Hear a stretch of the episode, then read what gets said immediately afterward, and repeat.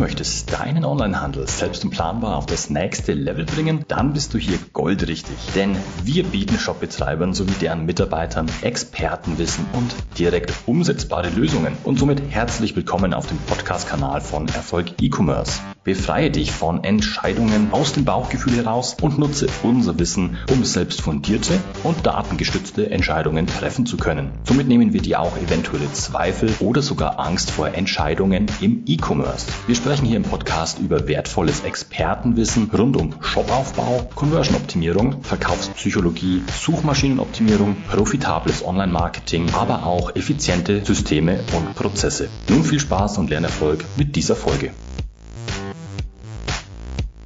Die Messung des Erfolgs deiner SEO-Maßnahmen ist essentiell, um zu prüfen, ob deine SEO-Strategie auch funktioniert. Nur wenn du weißt, welche Änderungen sich auf deinen Erfolg auswirken, kannst du auch weiterhin den richtigen Kurs halten. Aber welche Kennzahlen sind denn nun wirklich relevant und wichtig? Und welche Kennzahlen sagen etwas darüber aus, ob du dein Ziel erreicht hast? Das alles in dieser Folge. Los geht's.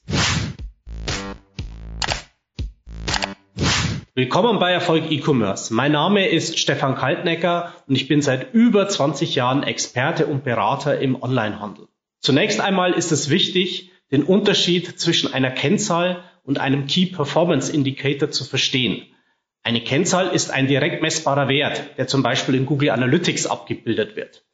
Absolute Zahlen sind jedoch für sich allein genommen nicht besonders aussagekräftig. Deshalb ist es wichtig, einen Bezug herzustellen. Mit KPIs wird der Zielerreichungsgrad gemessen. Ein KPI leitet sich also aus deinen SEO-Zielen, wie zum Beispiel das Erreichen einer bestimmten Sichtbarkeit oder eines bestimmten Traffic-Volumens ab. Angenommen, dein Ziel besteht darin, deinen SEO-Traffic innerhalb eines Jahres um 20 Prozent zu steigern. Dann wäre ein wichtiger KPI die prozentuale Veränderung des Traffic-Volumens für diesen Zeitraum im Vergleich zum Vorjahr. Aber was sind nun die wichtigsten SEO-KPIs? KPI Nummer eins: Sichtbarkeit. Ein grundsätzliches Ziel deiner SEO-Strategie sollte eine hohe Sichtbarkeit innerhalb der organischen, also unbezahlten Suchergebnisse sein. Also wie häufig du von Nutzern gesehen wirst und damit Aufmerksamkeit generierst. Ein potenzieller Kontakt wird mit der Kennzahl Impressionen gemessen. Die einzigen Tools, die dir dazu wirklich Auskunft geben können, stammen von den Suchmaschinen selbst. Google stellt dazu die Google Search Konsole und Bing die sogenannten Webmaster Tools kostenlos zur Verfügung. Über die Kennzahl Impressionen erfährst du, wie häufig deine Website in den Suchergebnissen als Suchtreffer ausgespielt und von potenziellen Besuchern gesehen wurde. Lautet dein Ziel, die Sichtbarkeit innerhalb eines Jahres zu verdoppeln, so kannst du über diese Kennzahl die prozentuale Veränderung zum Vorjahr als KPI berechnen. KPI Nummer zwei, der organische Traffic. Eines der wichtigsten Ziele für deinen SEO-Kanal ist der organische Traffic. Sprich, wie viele Besucher über Suchmaschinen auf deine Webseite gelangen. Alle SEO-Maßnahmen haben als oberstes Ziel, zielgruppenrelevanten Traffic zu generieren.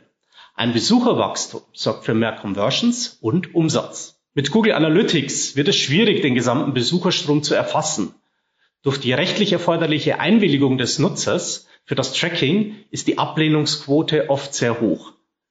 Die Kennzahlen Sitzung und Nutzer enthalten im E-Commerce durchschnittlich nur circa 60 Prozent der Daten.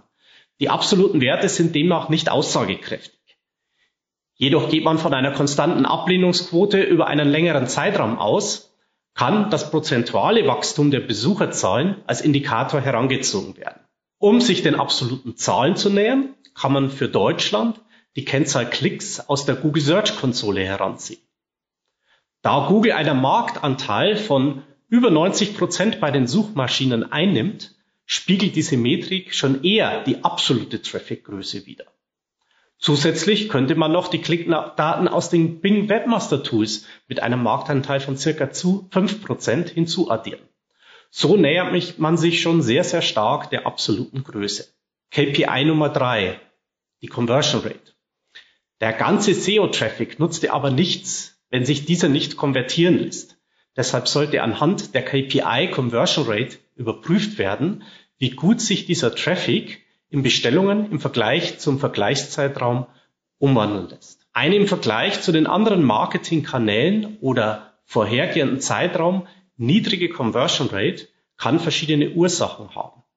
Entweder die Traffic-Qualität ist schlecht oder die Landingpage überzeugt nicht. Zuerst solltest du die Traffic-Qualität anhand der in der Google Search Konsole dargestellten Suchbegriffe bewerten.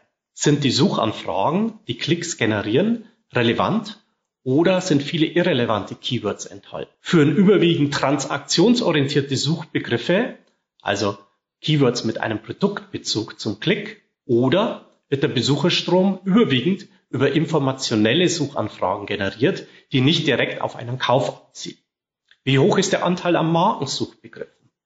Wie hoch ist der Anteil der eigenen Brand innerhalb der Suchanfragen? Viele Klicks auf irrelevante Suchanfragen und Keywords ohne direktes Kaufinteresse führen zu einer niedrigen Conversion Rate.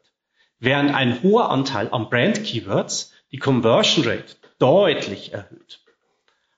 Anschließend kannst du die Leistung der SEO Landing Page mit Hilfe der Google Analytics 4 Kennzahlen, Interaktionsrate und Interaktionsdauer bewerten. Eine Interaktion findet statt, wenn ein Nutzer länger als 10 Sekunden auf der Landingpage verweilt, eine weitere Seite aufruft oder eine Conversion ausführt. Eine gute Interaktionsrate liegt bei 70 Prozent und höher. Ist deine Rate deutlich niedriger, kann deine Landingpage nicht überzeugen und du verlierst wertvollen Traffic. Die Interaktionsdauer gibt die Zeit an, die die Website im Browser genutzt wird, wurde.